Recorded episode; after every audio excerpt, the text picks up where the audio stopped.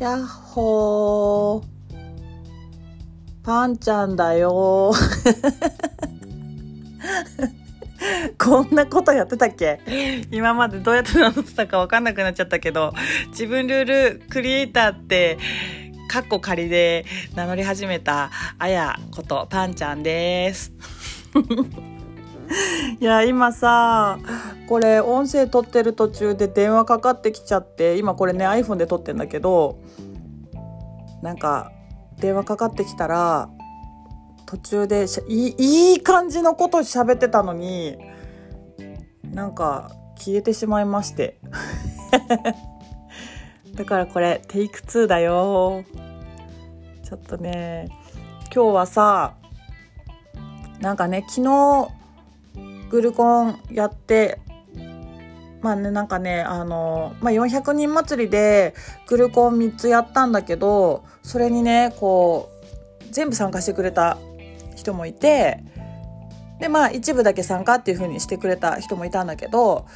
やっぱね、グルコンするとね、やっぱ改めて、そのなんか、あ、こんな考え方あるんだとか、こんな捉え方するとこうなるんだとか、まあ、それをこうねそういうのを客観視できたりとか自分に似てる感覚の人のことをこうね客観視することで自分のことがよく見えたりとかなんか自分にはなかった概念をこう受け入れるきっかけになったりもするからすごくねこう実りある時間だったりとかもするんだけど、えーと、そのグルコンやっていてやっぱりねこうはっきりしたことっていうのが一つあって今日はそれをねなんかざっくりとシェアしたいなと思うんだけど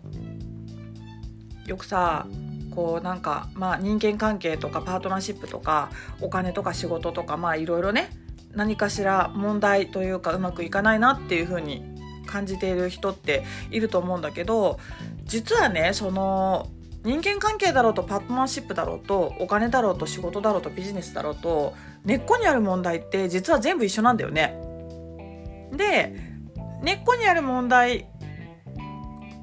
を見るんじゃなくって目の前で起きているそのなんか、うんと、現象？お金がないとかなんか彼氏と喧嘩したとかなんか旦那さんと揉めたとかなんかお客さん来ないとかなんか自分人気ないんじゃないかみたいな風に感じることってその部分をなんかね、うんと解消しようと思ってその現象に対して対処していってもそれねめっちゃ一時的だし超その場しのぎなんだよね。でそれをずっとやっていても根本の問題が解消されていないと結局同じことを一生繰り返すことになるっていうぐらいやっぱね自分のね思考パターンと感情のパターンと行動パターンって本当似たようなことをぐるぐるするもんなわけよ。だからねその根っこにある問題にどう向き合うかとかその問題を自分がどう受け止めてどう解消していくかっていうことでうんとまあ結局さ根っこにある問題たった1個でお金も人間関係も仕事もこじれるわけよ。逆を言うとその1個の問題を丁寧に解消していったら一気に全部底上げするっていうことなんて意外と簡単に起こるんだよね。だから逆にそのなんかその場しのぎでうまくやることばっかりやってるとずっと疲れちゃうしずっと気張ってなきゃいけなくなるしなんかずっと人の目気にするし言ったっけ？なんかそういうふうにこうねなんかずっとねその問題を対処することにエネルギーを使っていかなきゃいけなくなるんだけど一個その根っこにある自分の根本にある問題をしっかり見てそれをしっかり解消するために一個一個丁寧に向き合って丁寧に解消するためのことをしていくだけでお金の入り方が変わったり人との関わり方が変わったり仕事の仕方が変わったりなんか置かれている環境が変わったり何よりも自分が日々過ごす気分だったりだとか感じる感情の種類が変わったりっていう風になっていくからもうねあの同じような状況がずっと続いちゃうっていう人って基本ねはっきり言います。その場しのぎでやりすぎ。これね。いや実は何を隠そう私がその場しのぎのプロだったからまあその場で思いついたなんかうまいことペラペラと喋ってまあその時その時でまあうまいこと対処するんだけど結局ね一個も自分のことにこう向き合ってなかったからやっぱ問題なんてずっとなくならないし問題しか起こらないしなんか私の周りではトラブルしか起きないって思って生きてたしあとなんかなんで私はこんなにお金に縁がないんだみたいな。なんかお金って私のこと嫌いだよねみたいな。もうさ腹の底からこじれてんのよ。お金に嫌われてます私ぐらいな。なんかもう小銭すら寄ってきませんみたいな。なんかそれぐらいこういろんなものから嫌われてると思ってたしなんかもう昔書いたノート見たらもうね呪いかかったようにね自分のことをねもうねバカじゃないかとかなんかこんなことやってバカみたいとかなんか結局ねなんか嫌なことがあった時になんかその別のことですげえ散々喜んでた自分のことをバカみたいって思ってたりとかあとこうねすぐね自分のことをね私人気ねえな人気ねえなっつっていやそんなさそもそも人気出るようなことしてないわけよ。そもそもね人気出るようなこととか有名になるようなことを一切してないしそもそも誰かに知られるような動き方何にもしてないのに私は人気がないっつって悩んでるのね。いやそりゃそうだよと。だからそこで悩むこと自体もうさ見当違いなんだけどそうやってなんかもうどうやったら人気者になるんだとかどうやったらこの嫌なことから解放されるんだとかなんかそんなことばっかり考えてたんだけど結局さ、えーと、なんでそういう気持ちになるのか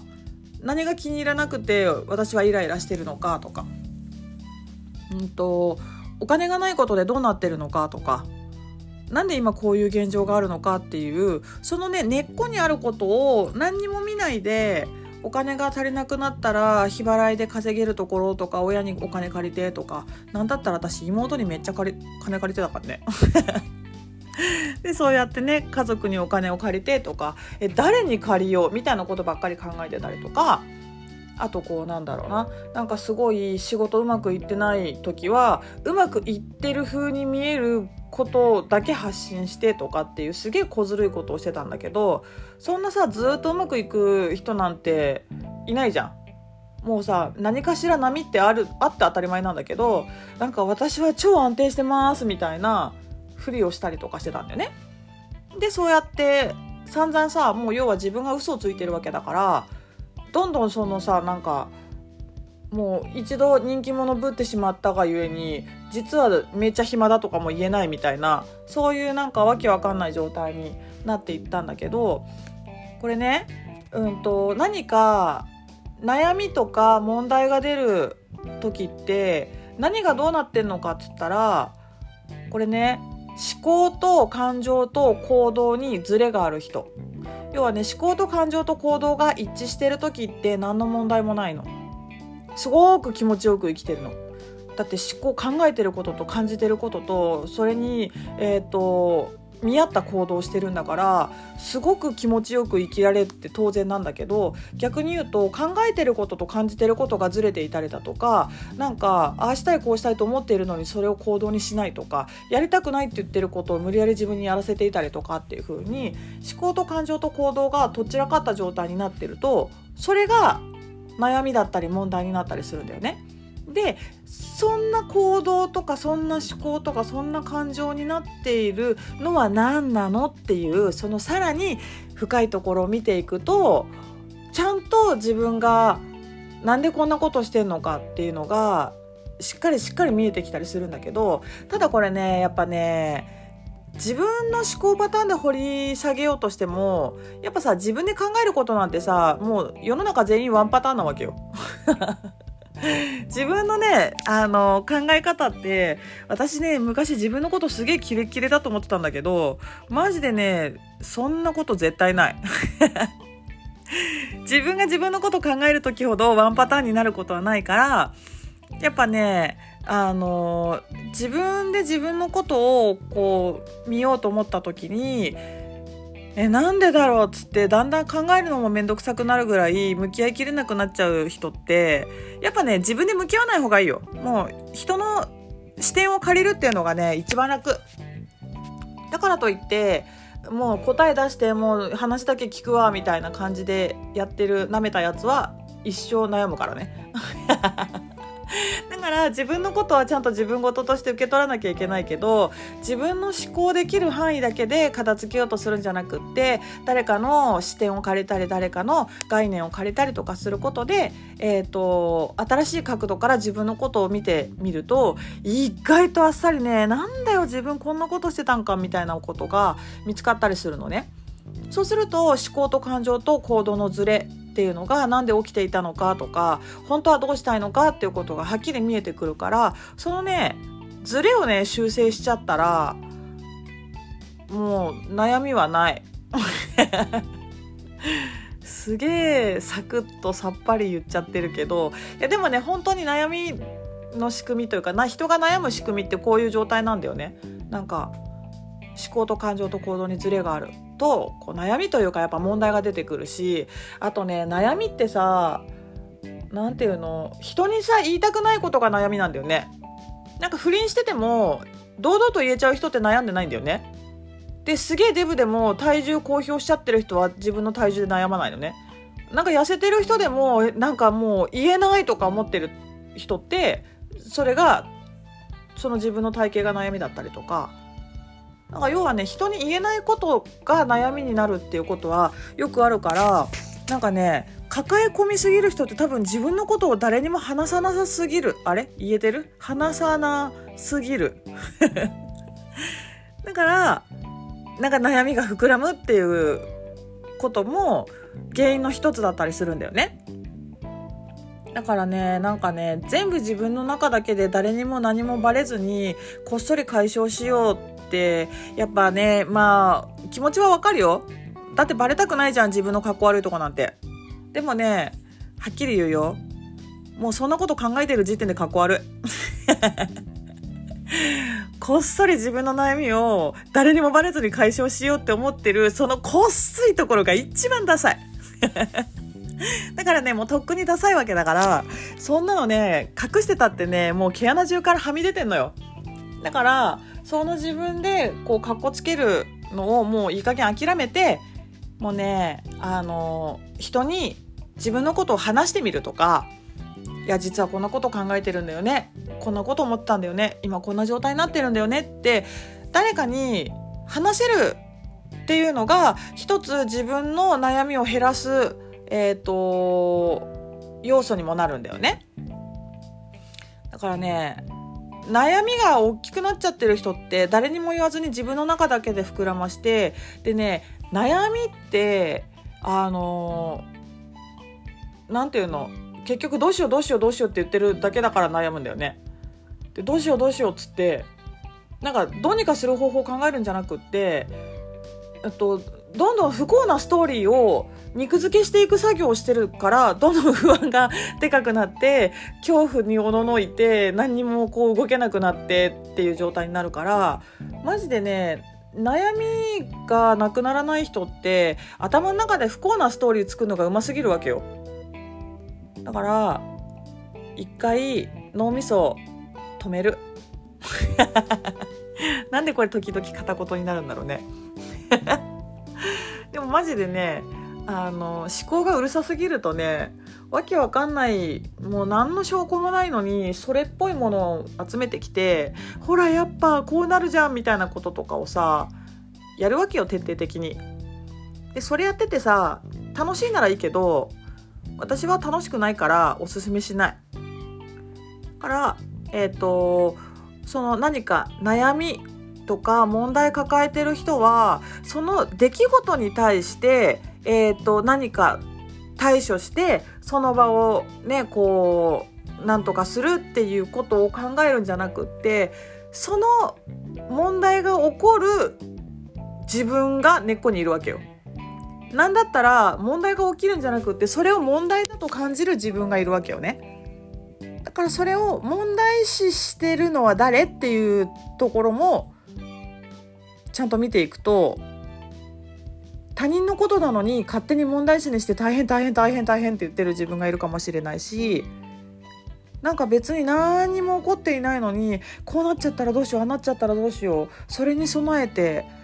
今からこうしておかなくちゃでもそのためにはあれが必要でこれができなくってえー、どうしようどうしようっつってなんか何も起きてないのになんか先走りすぎる思考のせいで悩みを作っているっていうこともあったりするんだよね。だからその根本にある、えっ、ー、と、自分の問題、なぜそこを不安だと感じるのか、なぜそれをそういう見方をするのか、なぜそこでそういう、えっ、ー、と、受け止め方をするのか、みたいな、そういうところをしっかりしっかり見ていくと、自分のやらかし癖がちゃんと見えてくるから、そのやらかし癖を修正してあげることで、問題は一気に解消する。OK? OK なのかな？これ分かるか分かんないか分かんないけど、そういうことなのよ。説明雑だよね。そういうことなのよっつったけど、まあそういうことなんだ。だから思考と感情と行動を一致させることと根っこにある、えーと自分の問題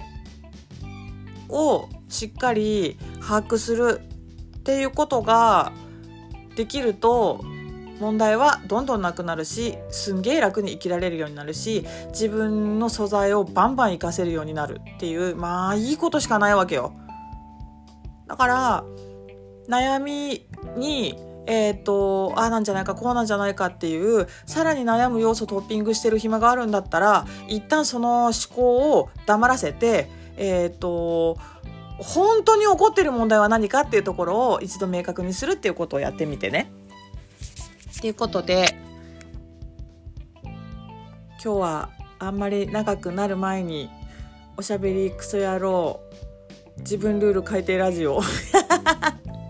今日はここら辺で終わりにします。じゃあまたね。バイバーイ。